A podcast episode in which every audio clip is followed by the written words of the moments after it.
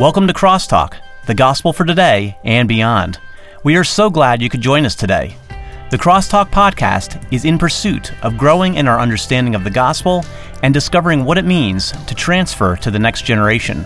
And now, here are your hosts, Charles and Daniel. Well, last week we picked on the women, so now we're going to pick on the men, and we're going to deal with fatherhood. obviously, um, we said that tongue in cheek. Yes, hope, yes. hope, hope is to be encouraging. Right, to be encouraging uh, in these God ordained uh, positions and responsibilities. But uh, we do want to talk about fatherhood today. Um, last week we did look at the, the whole implications of motherhood, and now we want to kind of turn attention toward fatherhood, but with the understanding that there is a great responsibility upon the father, the husband, because of the call to leadership, to lead. And what I would encourage men, if you didn't listen to the motherhood one, go listen to it because you're going to need to help serve your wife in that way. Right. Um, yeah.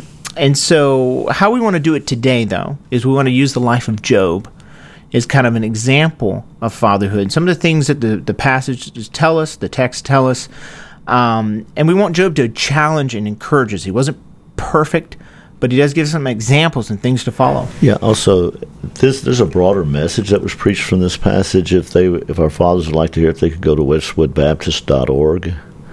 I believe that's the website, and it was a year ago that it was preached at Westwood, and you could get some broader. Um, some broader application and, and expansion on the subject. Okay. No, absolutely. It'd be great. And maybe we could, if you ask us, we can give that uh, link or whatever. If I had it in front of me, I would give that um, that message. You're talking about the message that yes, you preach. Yes. Uh, I would give that link. But I don't have it in front of me right now. They could go to just mywestwood.org yeah. uh, and pull that, that up. That'd be as simple, then you can find it there and right. do a search. But I don't have the specific. Right. Um, domain there. But anyway, we'll jump into the material today. Um, we want to look at the faith of a godly father, the family of a godly father, the foe of the godly father, and the friend of a godly father. A lot of material to cover today, so let's let's jump into this. And what is the faith, or how do we describe? What is the example of faith of a godly father through Job? Well, Job is one of the better examples in, in Scripture, and and more specifically in the Old Testament Scriptures of a man of faith. And when we say a man of faith, we're not thinking in terms of a man who has a positive attitude and everything's going to be all right. We're going to work through this and make it happen. No, we're talking about a man who is is um, ruled by the faith, what Scriptures call the faith, the once for all delivered to the saints. That he stands fast in the faith the gospel faith of Scripture. So he's a man of Scripture, he's a man of faith.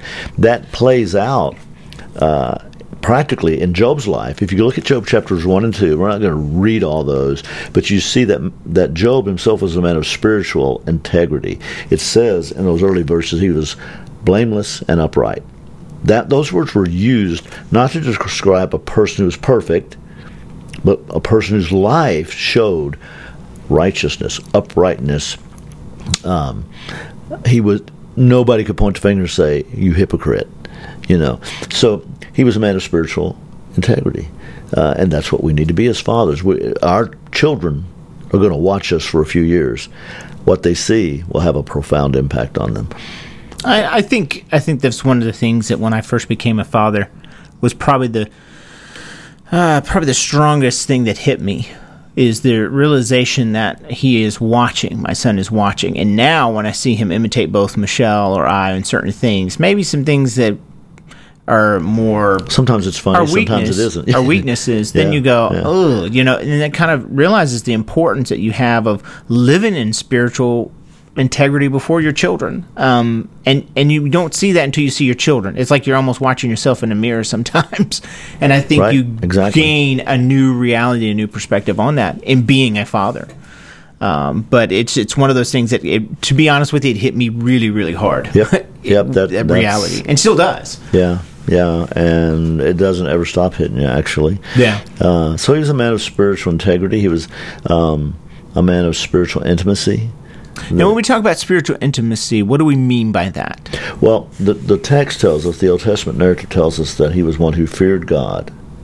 Ah, that word, which has escaped our vocabulary to a great degree, but our Puritan forefathers and other Christian forefathers used it to describe uh, a person who walked with a constant awareness of God, who's uh, of God's presence, who walked in intimate fellowship with God, who was a, a prayer, a genuine prayerful man and godly man. But he he lived his life before the face of God, as the reformers like to say. So. Um, we we usually fear what dwarfs us, right? Right. And if we have this high view of God, we're dwarfed by His greatness, His majesty, His power, his, in, and we were humbled by His goodness and grace that, that go with those things. And that was the kind of man that Job was. He was a he was a man uh, who feared God, who was blameless and upright. Well, and I think that intimacy, and uh, you kind of already alluded to this, but it's knowing your God. Now, they didn't have scriptures like we have to read them. You know what I'm saying? To to get Right. to know their God. The relationship between them and God was different in how God interacted with the But his they people. didn't have all the written revelation. That's right. but how much more so that we have the written complete Yeah. word of God to grow in our knowledge of God. He speaks to us there to grow in our intimacy with God because of what we know of him and who he is and what that means for our lives and the implications there. Yeah, it's interesting that uh, Job may not have had any written revelation because some theologians believe he predated Moses. So, anyway, so he was a man of spiritual, also spiritual consistency.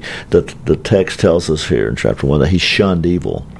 That the old the old uh, King James says he eschewed evil. He shunned it. He he he pushed it away from him. He he was a man who did what he could to as well. Romans thirteen twelve says, "Put off the works of darkness and let us put on the armor of light." This, this is the New Testament description of what Job was like. Right. He was a man who who did all that he could to keep evil out of his life. You made a comment before we came on and talking about this. You said this is not just a positive mental attitude. This is this is more of something that is founded upon the Word of God, of who He is, who God is. Mm-hmm. And I think that's important because it's very easy to try to be positive. The world just says be positive. You know, Yep.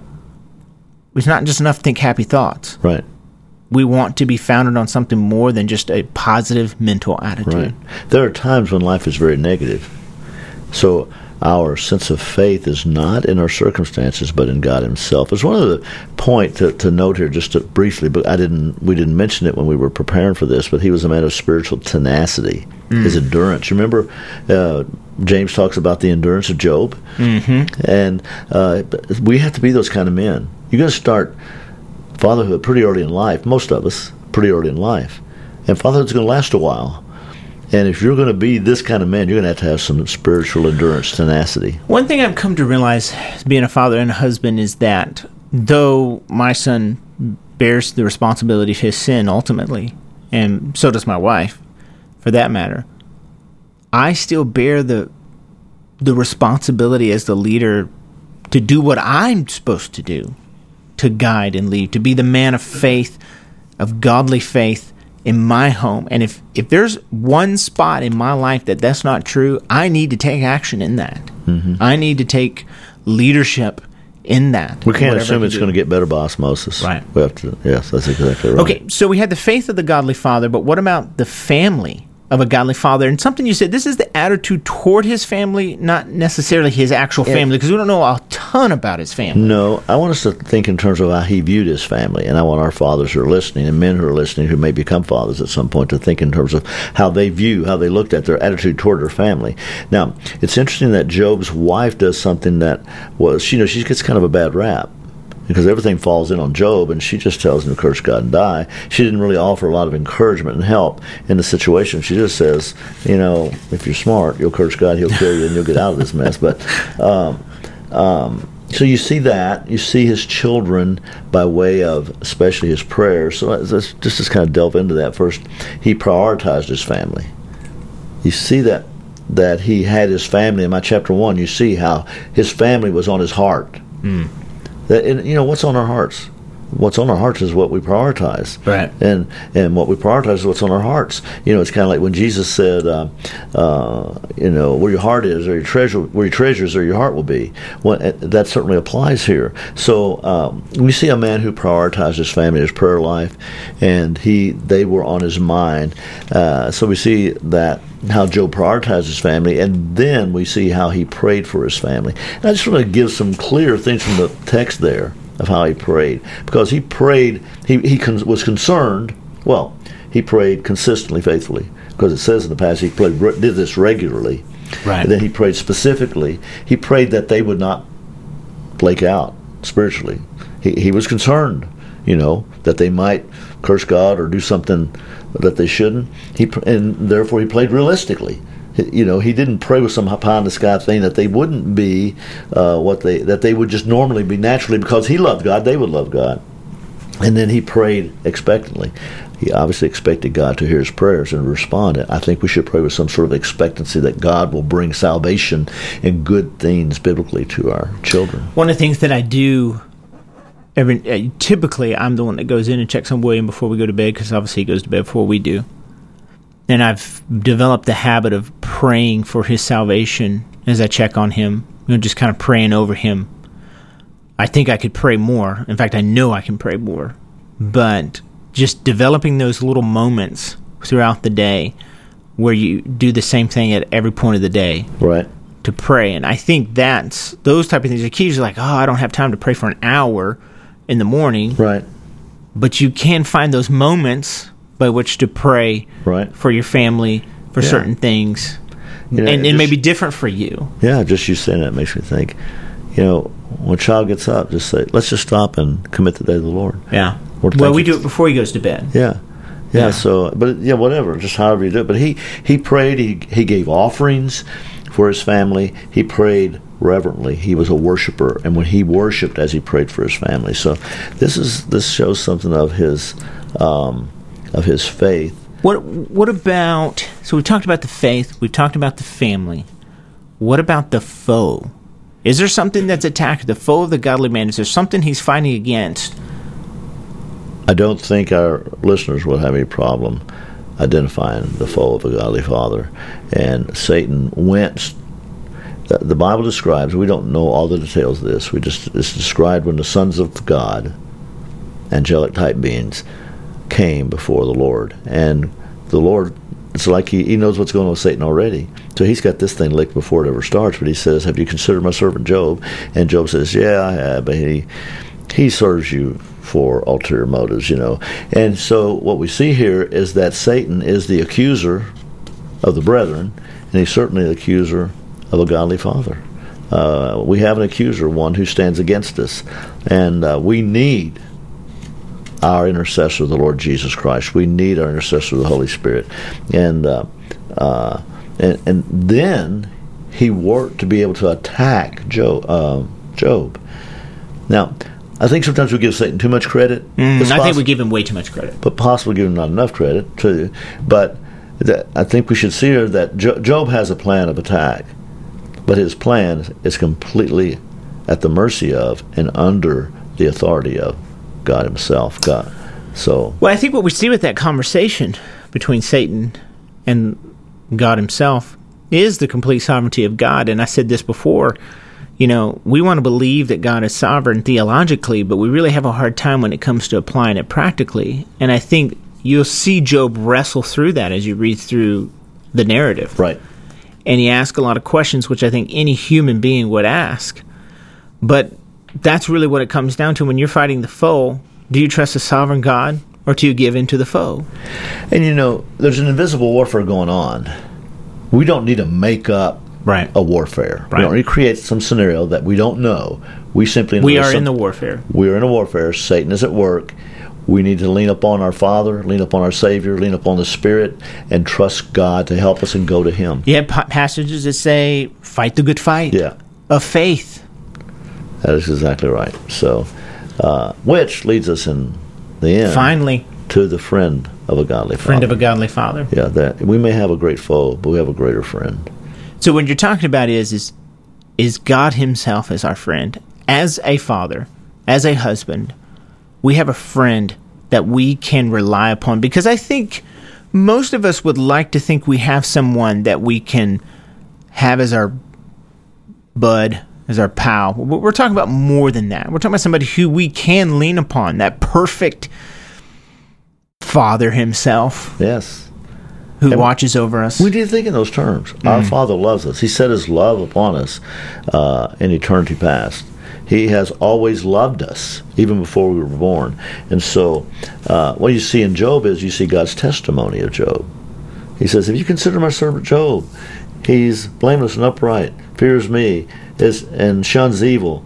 And of course, Satan comes back with the attack. But this this is the thing that matters most is what God thinks of us. You know, uh, uh, Paul said one in one of his pastoral epistles, um, the um, uh, let everyone who names the name of Christ depart from iniquity. But he says before that that it's important that God knows us, mm. and God know, knew Job. And if we know him, he knows us. That's what the most important part of this is. So he, he had this testimony of Job, and he had a, a, testing. God was up to something here. A lot of believers have a tr- they have a a struggle, and I was in discussion with this with a brother of mine, probably maybe about a, a week ago, brother in Christ. And, the, and he was talking about another brother who struggles with this idea that God causes pain. Not that he doesn't, you know, work through suffering, but that he causes or allows pain and suffering. And people struggle through that. And, and I think Job is a prime example to answer that biblically, is that ultimately God allowed this into his life. Right. God is not the institute. He does not institute evil. Right. Does not institute sin. But he uses means by which to make us more like him, to even discipline us, right. to lovingly discipline us, to bring about that sanctification right. that we're looking for. Sharpen our focus. And and I think that's and at some point you're not going to figure it all out. And I think we have to stop figuring it out because just what Job was trying to do. He's trying to figure it out. Why is this? And finally, he just had to rest upon the fact that God's the one that made the earth. Yep. And God asked him, "Hey, did you do ruler. any of this around here?" Yeah. yeah. No, you didn't. It's interesting. You know, the question is, did did did Job struggle? Yes. Did he waver? No. Then, if you mean by waver, he had some questions. Yeah, he had questions, but mm-hmm. he didn't mm-hmm. waver. He still looked to God, and and then he was faithful.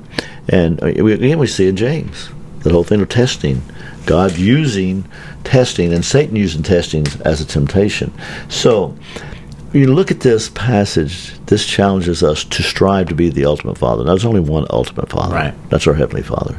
But we are in process, just like all Christians, and right. we fathers need to continue to work toward being the ultimate biblical Father. Well, and I think those of us who have not become fathers yet, those of us who are in the process and we have one, maybe we're going to have more, we don't know what's coming. Right that's why we have to do these things. I guess you might say, right. you, if you want to put apply it that way, things, apply these things yeah. is a better yeah. way to, to put it, and be ready. Right. For whatever may come. Yep. That's true. Well, we thank you for joining this week, and uh, this has been. I feel like this has been such a great follow up to parenting by grace. Is now delving into what does motherhood look like? What does fatherhood look like? Again, this is not exhaustive. It's scratching the surface, but we encourage you to let the Word of God speak to you in terms of being a mother, a father, a husband, a wife. Right. Amen. Thanks, everyone, so much for joining us today. You can always visit us on the web at crosstalkpodcast.org. Crosstalk is produced by Vision for Living Ministries, a nonprofit organization. This podcast is a free resource, but you can support us financially through our website for more information on Vision for Living Ministries, visit our website at visionforliving.org, where you will find more great content. You can also find us on Facebook and Instagram. Just search for Vision for Living, or on Twitter at V4L. We also love to hear from our listeners. You can email us at info at visionforliving.org. Be sure to join us next week on Crosstalk, the gospel for today and beyond.